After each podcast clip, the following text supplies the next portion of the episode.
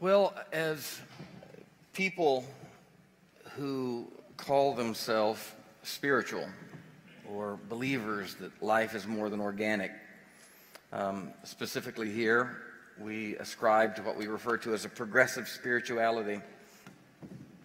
And a progressive spirituality could be described in a lot of ways, but the way that I understand it is we're a group of people who have a sense, an intuition that this this is a creation that that this is a creation and therefore there is some sense there is a base there is an underpinning there is a, a creative force god we call that uh, that is at the base of all of this. And this is more than organic it's more than just corporeal or material. Uh, it is what we refer to as spiritual and that's a worn out word for sure but as, we think about the source at the base of all this, those who ascribe to a progressive spirituality hold God ultimately as mystery.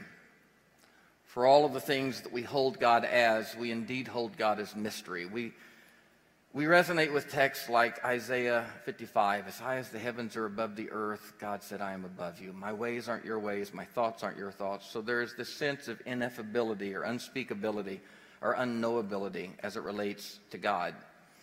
And yet, a part of progressive spirituality is not only to admit what I refer to as a reverent agnosticism. Now, that just scares people to death when they hear a preacher talk about agnosticism, but agnosticism in the strictest sense of the word agnosis. I don't know. We are believers, you and me. Some claim to know, but most of us are believers. Um, our great teacher, our Lord, uh, even called us not to know but to believe. If somebody asked me, Do you know it's going to rain tomorrow? I would say, Well, I don't know it's going to rain. I believe it's going to rain. You see the difference? Belief is a measure of conviction, somewhere between 1 and 99. But to say you believe omits 0 and 100 because 0 and 100 are certain. But in the absence of certainty, we have faith. We have a sense of conviction. And there are some things that we're convicted about in the 99% range. There are some things we're convicted about in the 2% range, right? We don't hold all things at the same level of conviction. So, in that reverent agnosticism, which also incorporates a very deep theism, an admission of not knowing, there's also this sense that God as mystery is to be explored. And so we are explorers. We are people who love to explore and to um, mine the depths of the Spirit. And not only do we believe that God is a mystery to be explored, but we also believe life is the gift of God and life is to be enjoyed. And that as such, love is our ultimate strength and life is to be shared. That's progressive spirituality. Now, there are people who are deeply spiritually minded and deeply progressive and share those thoughts who are not religious. And we understand the difference, right? There are people who, for whatever reason, personality or experience or their own rational construction, they no longer believe in organized religion. One of the things about progressive spirituality that progressive religion has noticed is it's very true as religion moves progressive and adapts progressive spirituality, we often end up working ourselves out of a job. I have shared this spirituality with lots of people who, as a result of adopting these ideas, no longer feel a need to do organized religion. Now, my perspective on that. I think it's, I think it's an overreaction personally, but I get it. Because for a lot of people, traditional religion has included so much shame and so much guilt as it relates to things that we organize and do, like going to church and reading the Bible and praying. I think there's an entire generation or two of people who have adopted a progressive spirituality that have reacted against organized religion because it, it, just feels good. You remember when you finally realized you could miss church on Sunday morning and not miss the rapture? And you can build, right, but you can build up an inertia. And I actually often say in my own journey, the year I took off from organized church and going to church was a very powerful and pivotal moment in my spiritual experience. I eventually came back I'm not sure if that's because I couldn't make a living or long for it, but I came back. I wasn't really wanting to be a barista at Starbucks, so I came back. But I think it was more than that for me. I'm sure there was a mix of motives, but there was something that I missed. So there are a lot of people uh, that people like me have worked ourselves out of a job um, in relationship to them. Um, but there are other people who hold a progressive spirituality that also still believe, maybe to a lesser extent, but they still believe in progressive religion. They still believe in religion. And, and if you think about it, religion in its strictest sense is simply the institution or the organization or the construct by which a group of people gather and with some sense of system promote spirituality, right? So, progressive religion is the institution, the organization, or the construct whereby groups of people gather together and promote spirituality. Now, if the religion begins to promote the religion, that's what we all kind of have gotten nauseated with, isn't it? And yet, the promotion of the spirituality and the religion, the wine and sometimes the wine seeps so into the wineskin that they, they almost become one. They become entangled. And that's why some of us have, have taken hiatuses from the church. It wasn't because we didn't believe in the church, it was because we needed to untangle the difference between what was spirituality, what was the church, what was the wine, what was the wineskin, what was God, and what was the construct. Um, I often say, as an example, you know, uh, a university is not synonymous with education. A university is an institution, it's an educational institution. And what it's promoting is education. But the university itself is not education, it's the institution by which education is promoted. A hospital. A hospital is not health care. A hospital is the institution, the system by which health care is promoted. A music hall is not music, but thank God for the music halls that nurture and facilitate the expression of music. And a church, a synagogue, a mosque is not spirituality. But thank God for institutions and constructs. They're groups of people gathered together to promote spirituality. Progressive religions.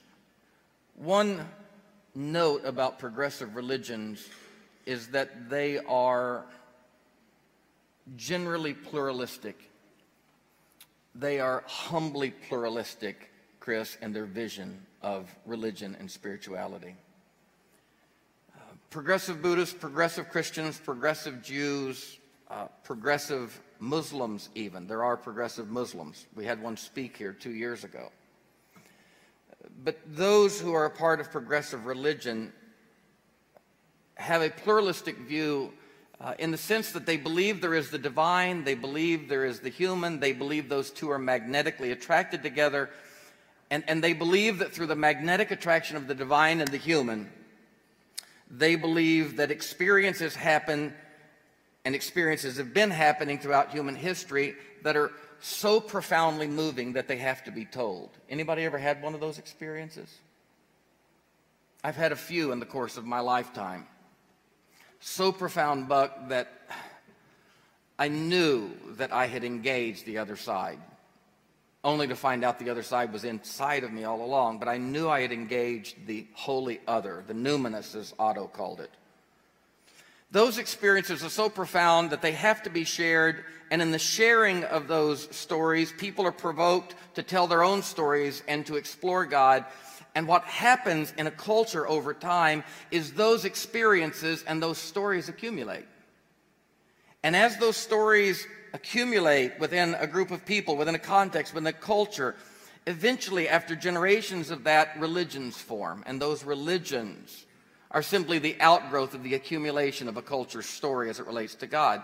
Now, all a progressive religionist does is look at their own stories, knowing how profound they are, and Aaron, they ask themselves the question Are we the only people? And is this articulation of this experience? It would be like all English speaking people looking at all French speaking people and all Spanish speaking people and saying, you know what? Only our language can express love and life. It is only our menu, our context, our culture, our way of seeing the world. Our alphabet is the only alphabet. You think about extreme Islam, they take it to such an extent that their book cannot even be translated into another language. See where the wine seeps into the wineskin? Now the wineskin, that language itself becomes holy. And you cannot even write the Koran in a different language lest you taint it. Progressive religionists don't feel this. They are incredibly moved by their story. They may even think their story is the coup de grace and the greatest story. But ultimately, they let go of the hubris that the wind of the Spirit would be dictated and contained by the whimsy of things like geography and time they just can't imagine that the divine would be so capricious that only one group of people, one place, would finally have that experience and all other experiences would be nullified. That's progressive religion. As we explained earlier, in progressive religion, the thing that distinguishes one progressive religion from another progressive religion is not that overarching view. I often say that I am unashamedly Christian and I am unapologetically interfaith. And the latter is caused by the former. I'll say that again. I am unashamedly Christian and I am unapologetically interfaith. And the latter, my interfaithness, is the result of my Christianity. It is not the opposite of. So, progressive religions respect one another, value one another. That's why this church can have somebody uh, like a, a Jewish lady like A.J. Levine come and speak to us very deeply. And we're not. I remember when we used to have these interfaith experiences we were always hoping, Chris, if we had that Muslim or that Jew come and speak, that one of our songs just might get them. And we, you know, they would be converted. But how moving it was for A.J. Levine to stand here and say, I do not share the ultimate perspective on Jesus that you do, but I value him deeply. And I am very moved by the fact that in Matthew, Matthew 25, he said, I was hungry and you fed me. I was thirsty and you gave me to drink. And those are his words for judgment. Not well believed, she said, but well done. And she said, In the end, if I do indeed realize that he was the second person of some mysterious Godhead, she said, I will defer. But she said, ultimately, even your text tells me that at judgment he will say, I was in prison and you visited me. And she said, I've been going to prisons for 30 years teaching them your New Testament. She said, So I think I will be fine with your Lord. Those are the kinds of experiences that choke us a little bit, and yet down inside, all of us have been feeling for a long time there's something very right about that. A little uncomfortable, but there's something right about that. The thing that distinguishes us as progressive religions, the thing that distinguishes me from A.J. Levine, and we do have our distinctions, the thing that distinguishes me from my moderate to progressive Muslim friends, is we have different narratives, overlapping narratives sometime, similar creation myths, similar books, as with the Jewish family, we use their Hebrew text. As a matter of fact, we admit that their Hebrew text was the text of the early Christian church. Though there is overlap, we have distinctions as religion, uh, as religions with our narratives. Um, we have distinct stories that are moving to us, that are our story. We also, as I've, I've, said, we have a glossary of terms. We have a lexicon. We have a vocabulary. There are words that we use that are distinct to us. And, and finally, this is what I wanted to point to a little bit today. Progressive religions hold the distinction of carrying their own set of symbols. That's why this year we really thought through the idea of having a Thursday evening, um, what's the service before Easter? I've drawn a blank. Monday, Thursday, a Monday, Thursday service, and our own, um, gosh, where are we joined? Come on, help me. Seder. Yeah, our own Seder. Uh, again, y'all ought to try this sometime. It's not the easiest thing. Cerebral capacity goes way down when a couple hundred people are staring at you. Um, But we, we really thought through Seder. I enjoy Seders. But Dave, we decided if we're going to enjoy a Seder, we probably ought to enjoy it with a Jewish synagogue or temple somewhere. Because classically, now we don't do it this way.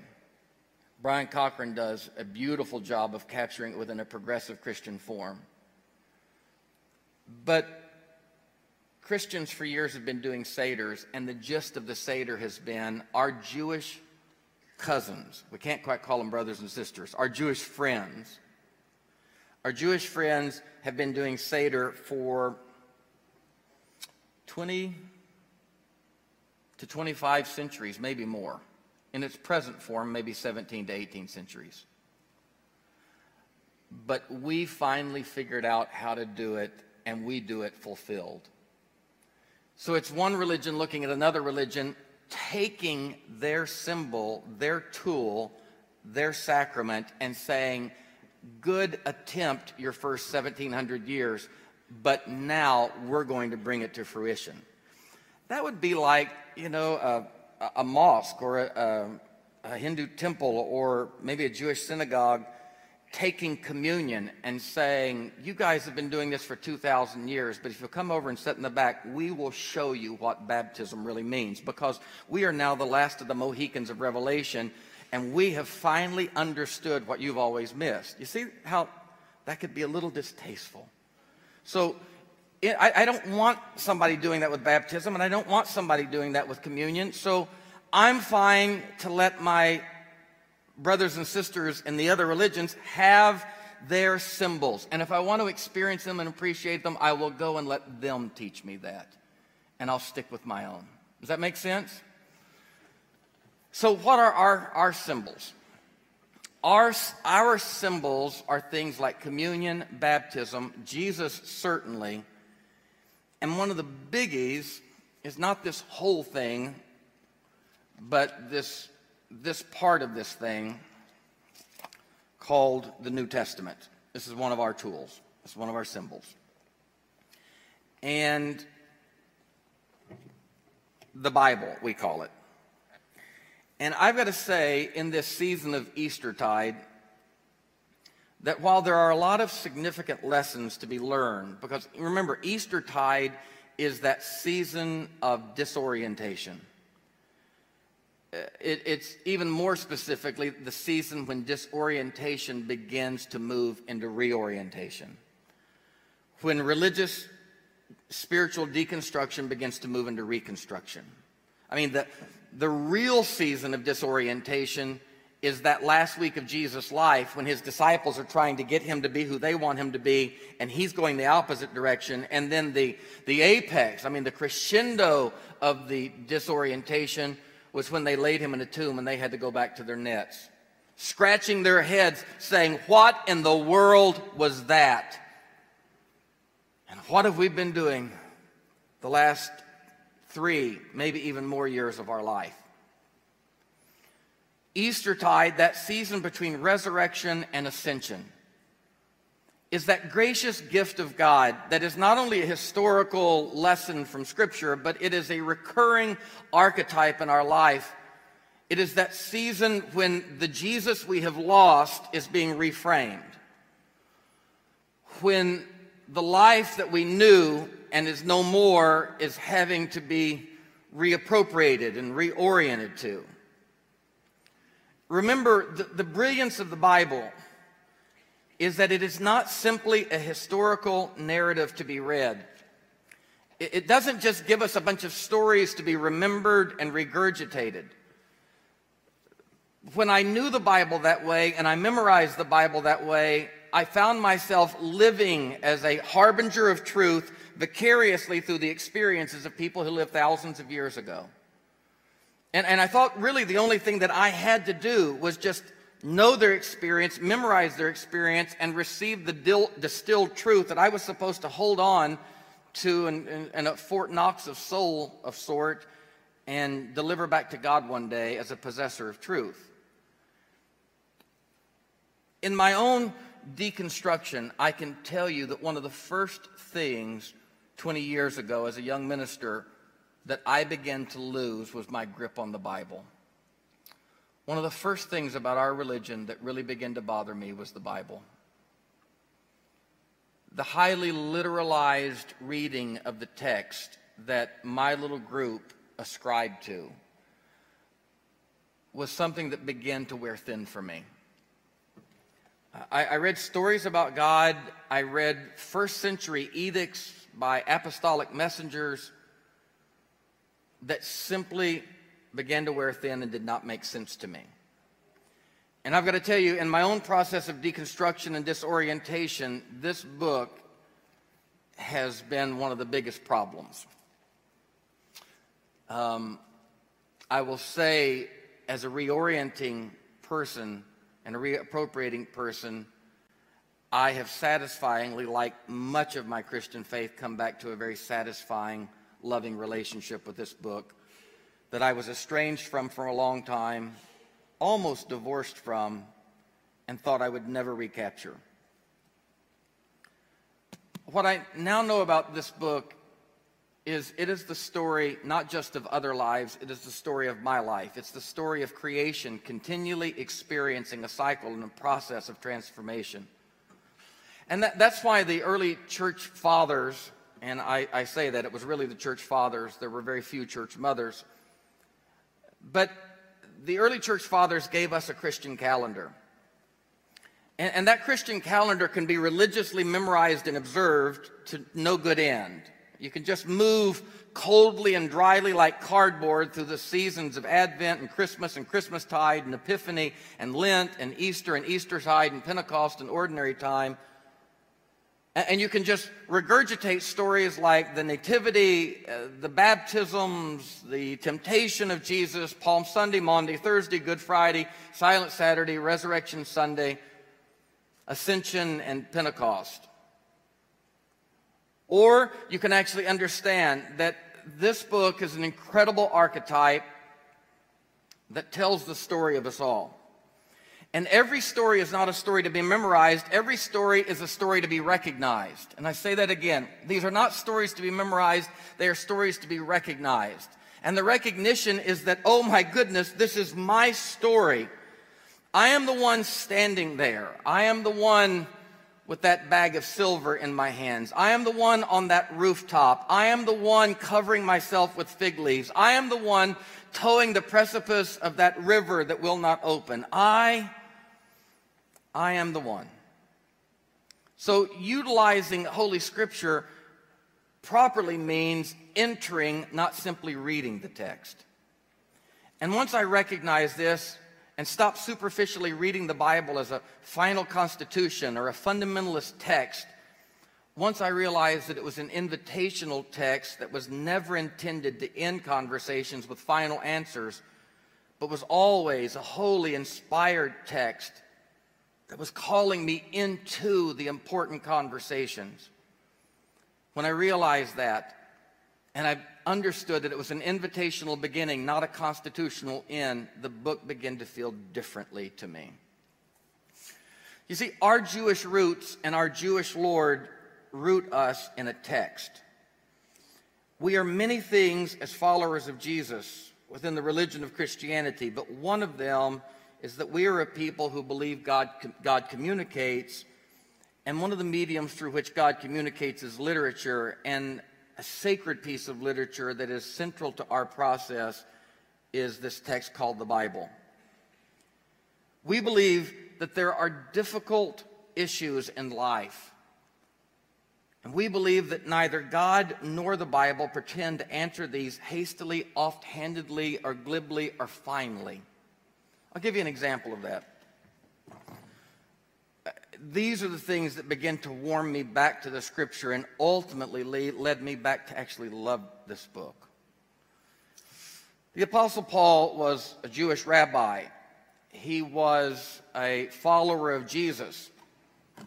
And as such, he pastored and shepherded groups of people. One of the groups that he shepherded, one of the earliest churches that he founded, was a roguish group of people, a mix of Jews and pagans who had converted to Christianity or Gentiles.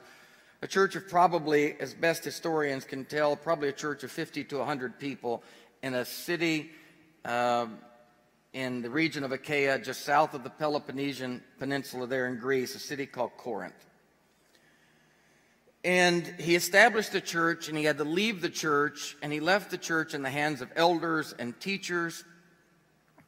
And eventually, in his absence, issues began to arise within the church that led the people to have a multiplicity of questions. And so, while he was at Ephesus, across the uh, Aegean Sea there, while he was at Ephesus a few years after he had founded the church, one of the leaders of the church sent a letter to him with questions. And they sent this letter to the Apostle Paul with questions. And within that letter, one of the questions that I want you to take note of was a question, uh, and the question was very direct and specific, and the question was almost scandalizing to a Jewish, even Jesus mindset. But the question was, and we think most specifically, the question was if a woman has converted to Christianity and her husband is not converted and is still a pagan, can she divorce him?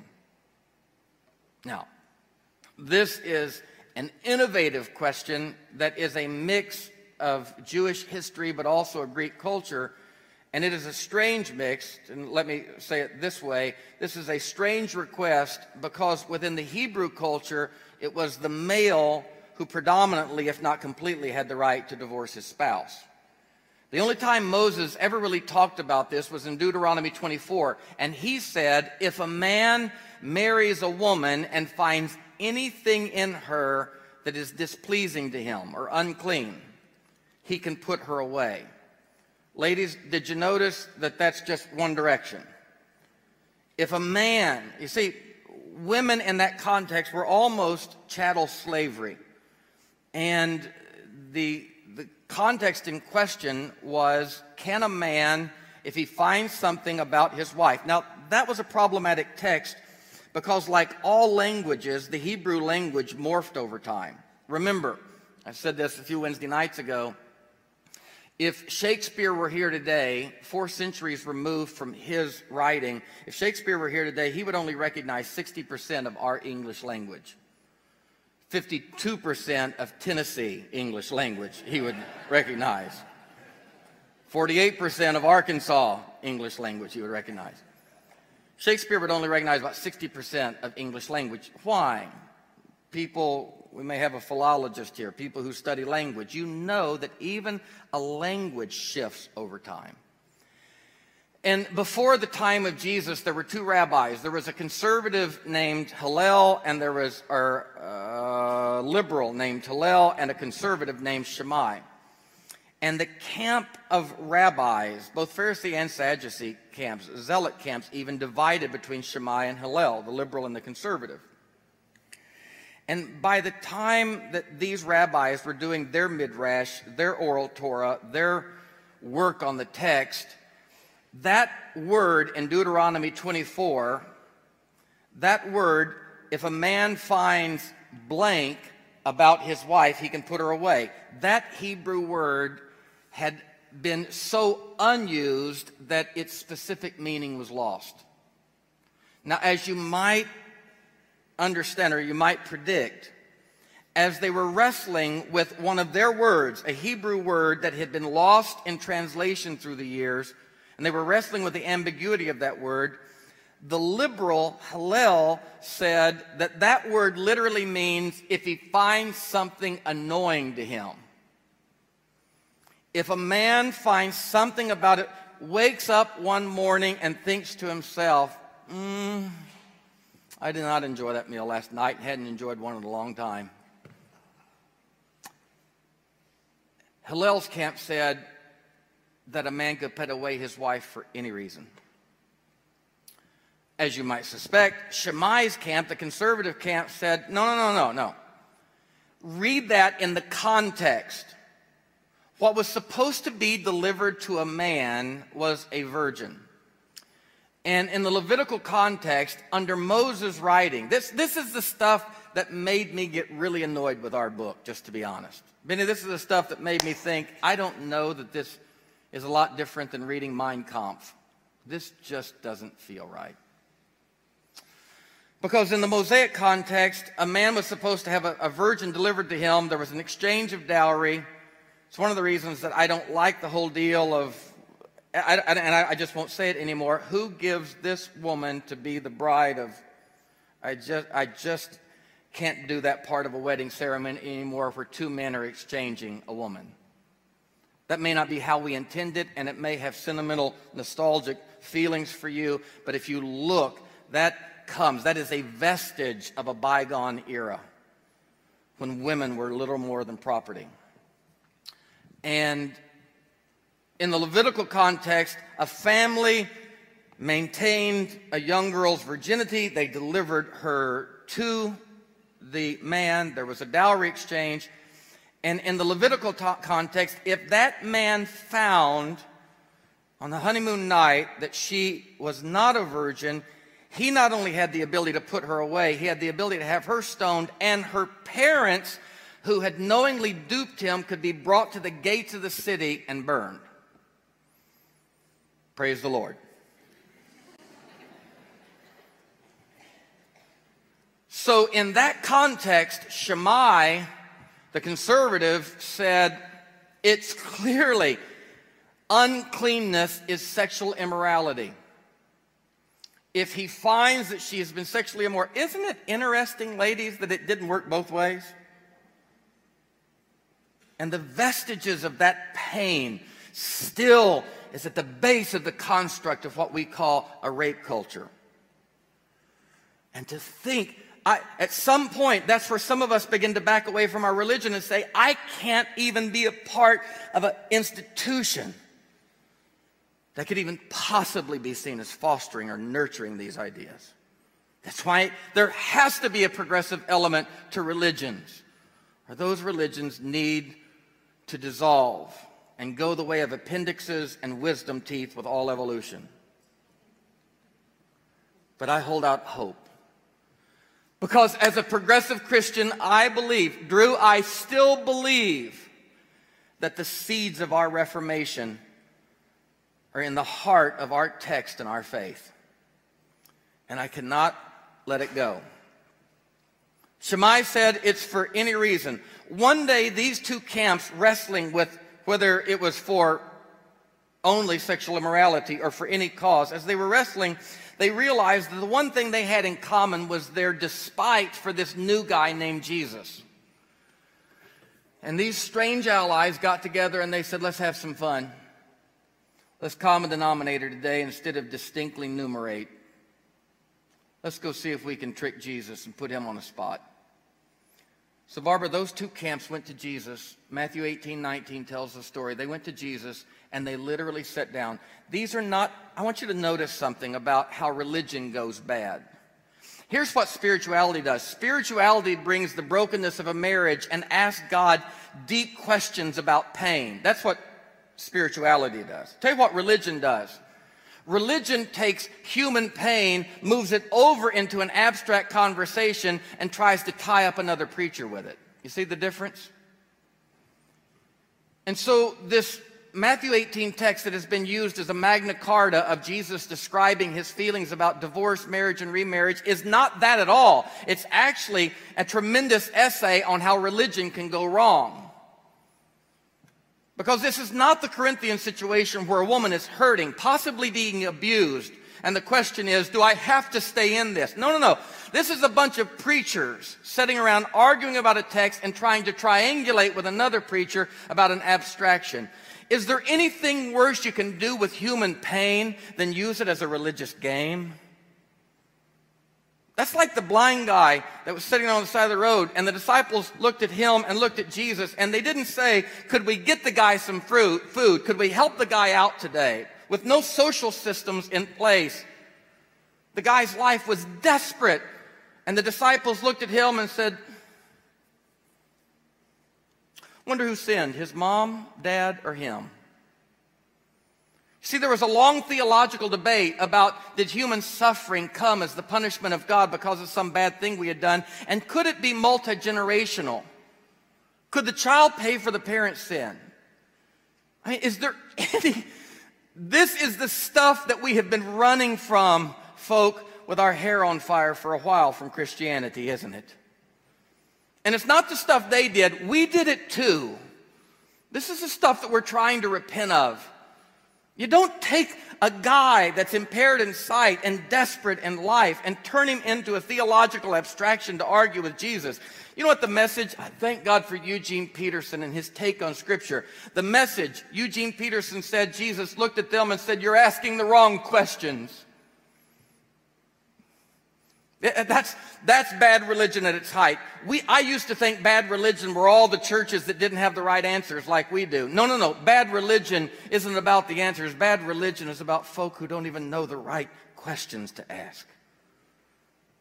And when they do ask questions, they ask them for all the wrong reasons.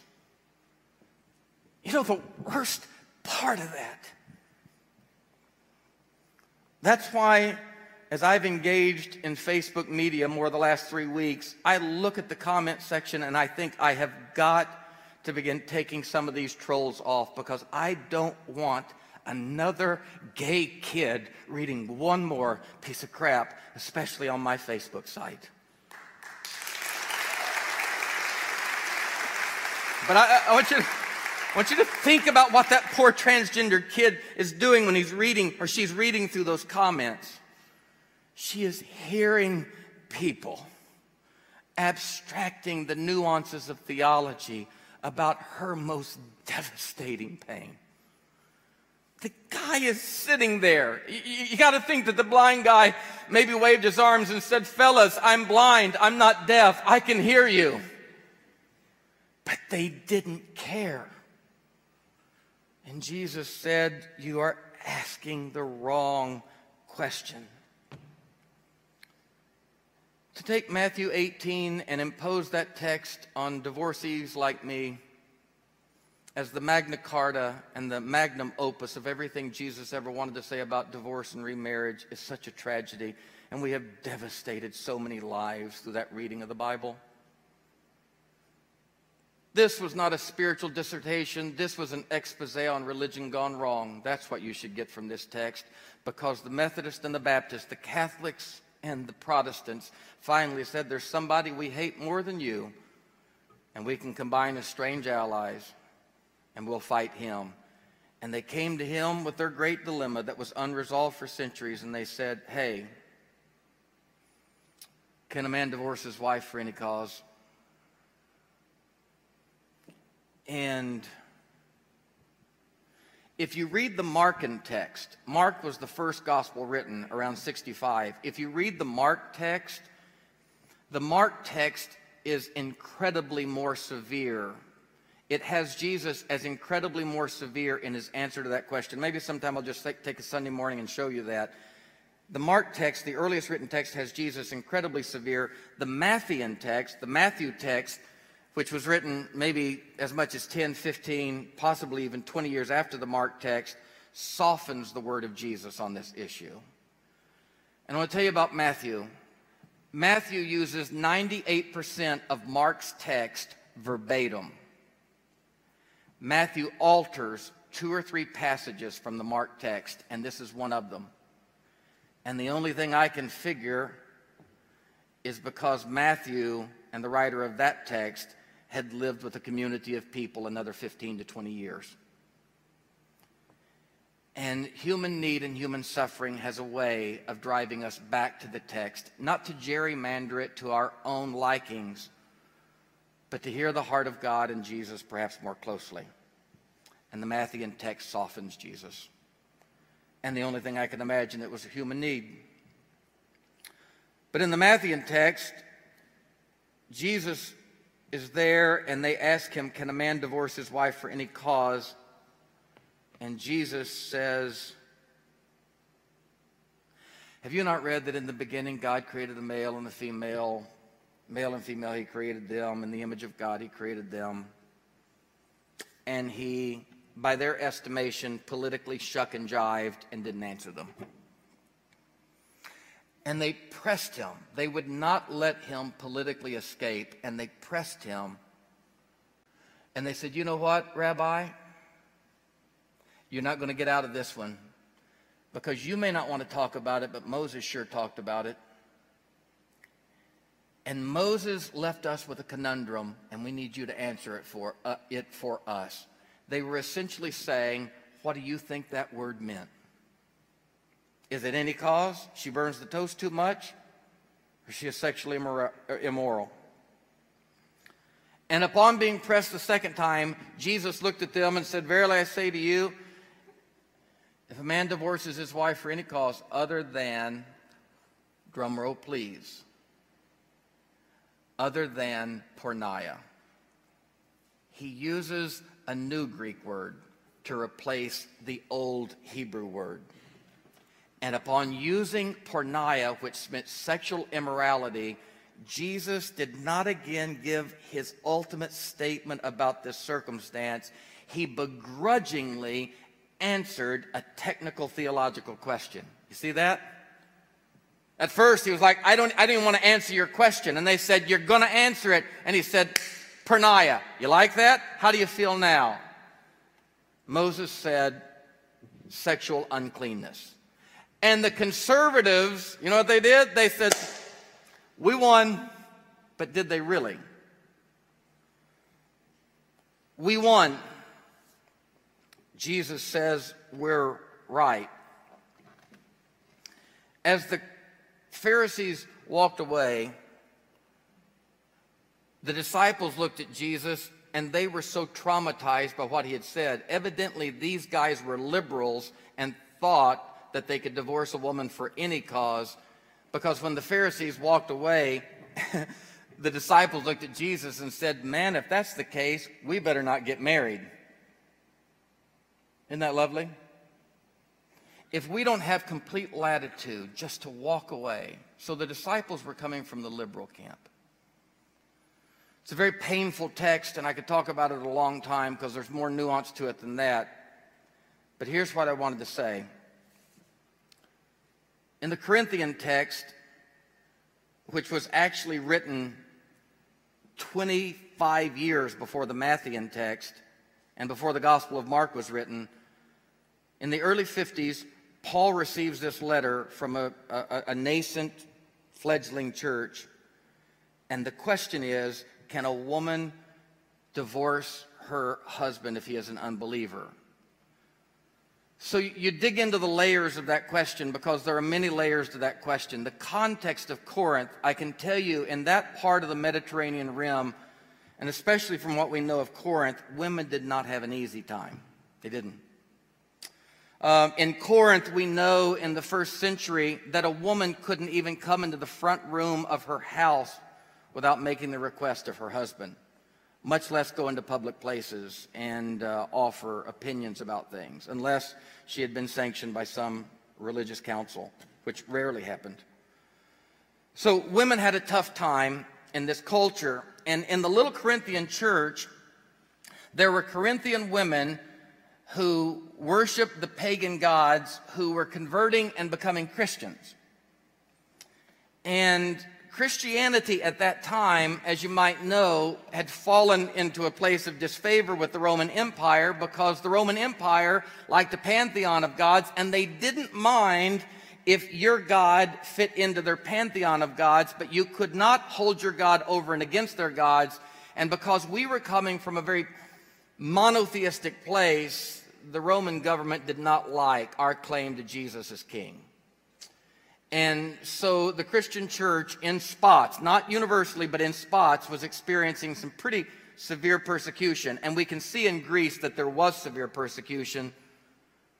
Uh, the Jewish people, not so much. Even though they were monotheistic, one thing the Roman government had an appreciation for was old religions with a lot of heritage. You know why? Because old religions with a lot of heritage didn't create as many zealots as new religions did.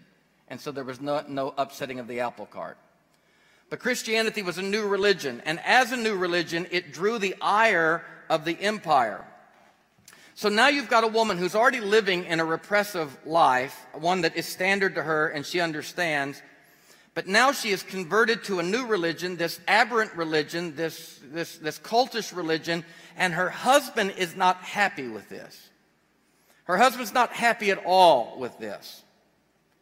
And so, whatever constriction she may have been enduring, probably now in this new relationship where she is a converted person, her husband's displeasure may be creating a situation where she is experiencing abuse, even fevered pitches of abuse. No eyes wide open scholar who understands the context of that time, Lee, looks at that text and says, This is just a woman who, now that she loves Jesus, she wants somebody else who loves Jesus. No, this is a suffering soul. And this was a big question. First Peter's epistle is written by the Petrine community, probably 50 years after Peter died. It is an accumulation of the writings of Peter applied to concepts. Most of the concepts that are applied to are they are the book of 1 Peter and 2 Peter are commentaries on Pauline theology.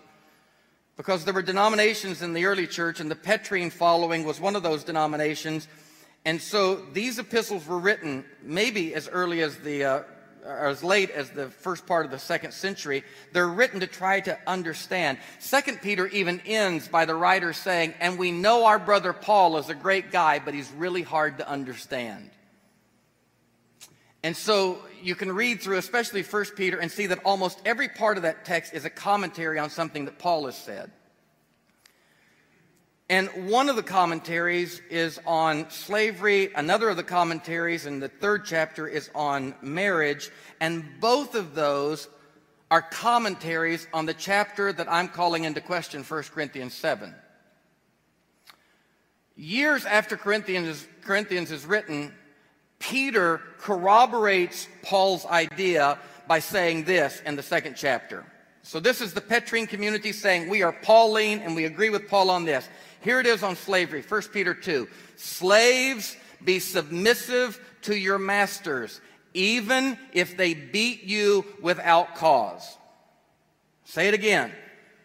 When anybody ever tells you, hey, the Bible is playing on this, tell them, yes, here's another one it's playing on. 1 Peter 2. Slaves, be submissive to your master.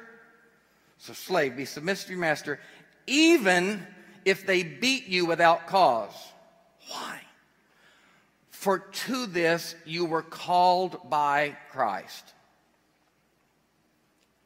The third chapter begins in the same way, you wives, be submissive to your husbands. Softens the punch, but it's the same context. In the same way, you wives, be submissive to your husband, even if they are disobedient to the Lord. See, that's not, it's not a follower. This is somebody who's not following the Lord. For in doing so, you may win them when they observe your chaste and respectful behavior. The idea, these two stories, suffering slaves and suffering women, sandwich around the central theme, position between them is this for Christ has left us an example who, when reviled, reviled not again, but entrusted himself into the hands of him who judges righteously, and all we like sheep are going astray, but have been brought home by the shepherd of our soul. In other words, Christ's crucifixion was suffering, but it was a redemptive suffering that even redeemed the people who exacted it on him.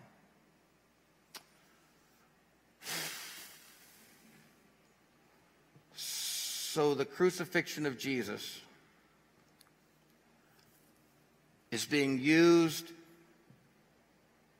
to defend the idea that a slave, if they will submit to suffering and beating, may possibly win their slave owner, and that a woman doing the same could possibly win her husband.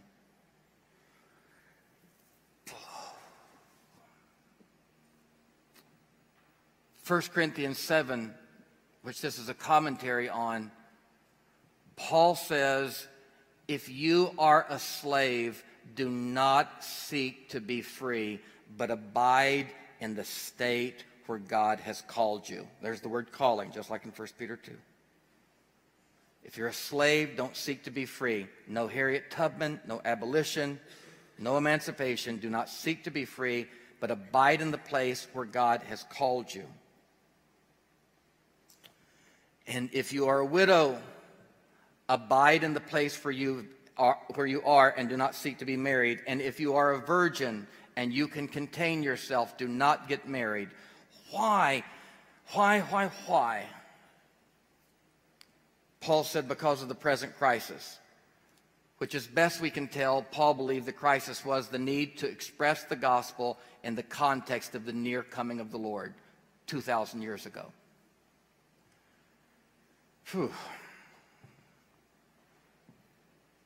There was another group that Paul said you should abide where you are. Not just the slave, not just the virgin, not just the widow.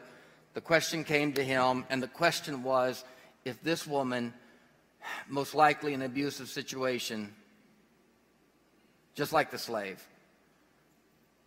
you see the kinship to 1 Peter 2 and 3? Same deal. Can she divorce him? And Paul says,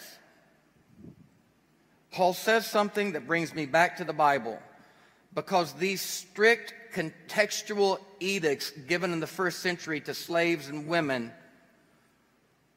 my progressive hermeneutic says, thank you, but we know better now. And we know better because we rest on the accumulation of hundreds of years of midrash, of growing consciousness and context. And unless we are allowed to read the Bible and taught to read the Bible that way, brothers and sisters, we have a damaging and dangerous religion. And some in this room, Jason, have been damaged by that. Paul said, concerning the question you asked me about, can a woman divorce her husband for any cause? Paul said, I have no, now here's the key I have no commandment, no Torah, and I also have no word from the Lord. So what he just said was, I have all of the Hebrew scriptures, and that question, I don't have anything in the Hebrew scriptures that applies to that question. And as I search the oral canon and tradition of Jesus, certainly knowing what he said about divorce and remarriage, Paul said, as I consider this question, I've got nothing. How could Paul say, speaking of divorce and remarriage, how could he say, there's nothing in Torah and nothing in Jesus that speaks to that? Well, it's a brilliant statement by a brilliant rabbi that I hope the Christian church will finally understand. And that is matters as difficult and complex as human relationships, broken human relationships, and things like divorce, those matters cannot be cross culturally and cross contextually cookie cut like every one of them is one size fits all. There are so many complexities in those situations that Paul said to simply impose from a patriarchal society where men owned women or to impose from the time of Jesus a theological debate and the loss of the Hebrew word and the finding of it, to impose that on this hurting woman. Listen, if within 20 years removed from Jesus, Paul was saying, everything he said about divorce and remarriage, within 20 years, Paul was saying, here is a new context, and that doesn't apply specifically. If that happened, Buck, within 20 years, what's 2,000 years do? What does 2,000 years do to consciousness and context, Chris, if 20 years so radically changed that Paul had to say, I have nothing, but he didn't have nothing? He had what we have. And that's when my conservative friends say, You're not a Christian. You don't love the Bible. I look at them and say, I am and I do. And I wish you would love it as much as I love it because if you love it this much, you'll see what it's actually saying. And that was rude, but sometimes I feel rude back. And it was condescending, but sometimes I can't help it. I try to be nice. But the reality is, Paul did not give us a final answer any more than Jesus or Moses did, Drew. He gave us a method. And the method was to look at human pain, a woman being abused, and say, I cannot take Matthew 18 and I cannot take Deuteronomy 24 because there has been a material change in circumstances. People are now intermarrying religiously Greek culture, repression. So Paul gave us this, and it is what the church should possess and step into every day, and it scares the conservative to death. Paul said, I do not have a commandment and I do not have a word from the Lord, but I speak by permission under the auspices of God's mercy regarding this circumstance to give what Paul called an opinion. And Paul gave his opinion to that woman. And he closed that chapter, Tanner, by saying, I think I have the mind of the Spirit. I don't know, but I think, and that is called pastoral, not just for pastors, but for the church, pastoral license to speak to human pain. Now, albeit this was the conclusion that Paul came to, if that unbeliever chooses to stay with her, then she should stay with him because in staying with him, she may actually set him apart to be saved. But if the unbeliever chooses to leave her, she is free to marry.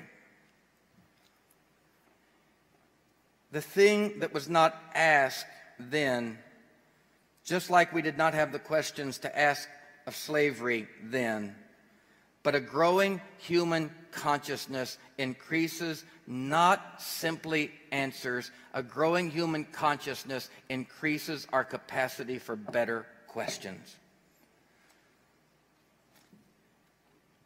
And the Apostle Paul in the first century took license and gave an opinion and Peter corroborated that.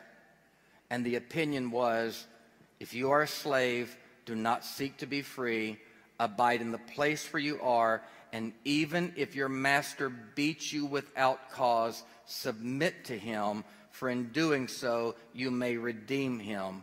In the same way, you wives, submit to your husbands as unto the Lord even if they are unbelievers and are disobedient to the Lord.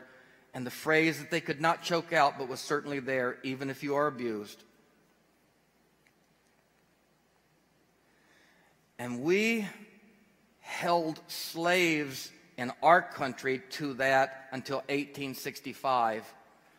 And interestingly, the emancipation of abused women did not begin to occur until this hermeneutic began to be pressed through in the 1970s and 80s. We released male African Americans and almost immediately gave them a vote. The Caucasian women who owned them did not get a vote for another 60 to 70 years. We have a long history with our book of reading it and using it abusively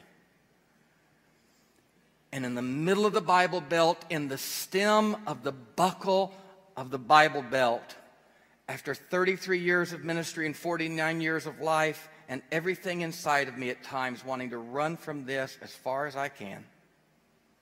Jennifer, I still believe that the seeds of our Reformation as a Christian church are within us and within our book.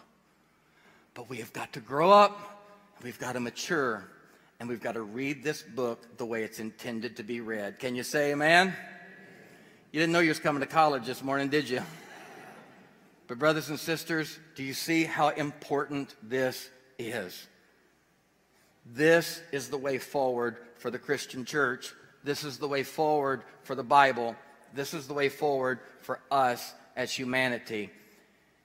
And so now, when someone says, How do you feel about an abused woman? I say, She needs to get out. And somebody said, That's not what Paul said and I remind them, well, Paul said that's not what Jesus said, and Jesus said that's not what Moses said. Paul didn't give me the final answer, he gave me the method to find the answer for my culture and context. And, brothers and sisters, that is a brilliant piece of sacred literature. Can you say amen? Let's bow our heads and let's just sit for a moment with this. We who are angry with the Bible, scared of the Bible, and yet long for the Bible in ways that we don't understand. And some of us, even who love the Bible, may we find the graciousness and the goodness of God. May we find in this book not chains and bars, but keys and emancipations. May we find in this book the beauty and the brilliance that is here, just as we may find in Christ the beauty who is always, the beauty that has always been in him. And may we find this, oh God, to be true of you. Beautiful one, gorgeous one, lovely one. May we tell the story straight. May we tell the story right. We pray these things in the name of Christ. And God's people said, Amen. God bless you. You want to do some more of that in depth? Wednesday night. It's called Midrash. We get down to it. God bless you. Go read the Bible. It's not so bad.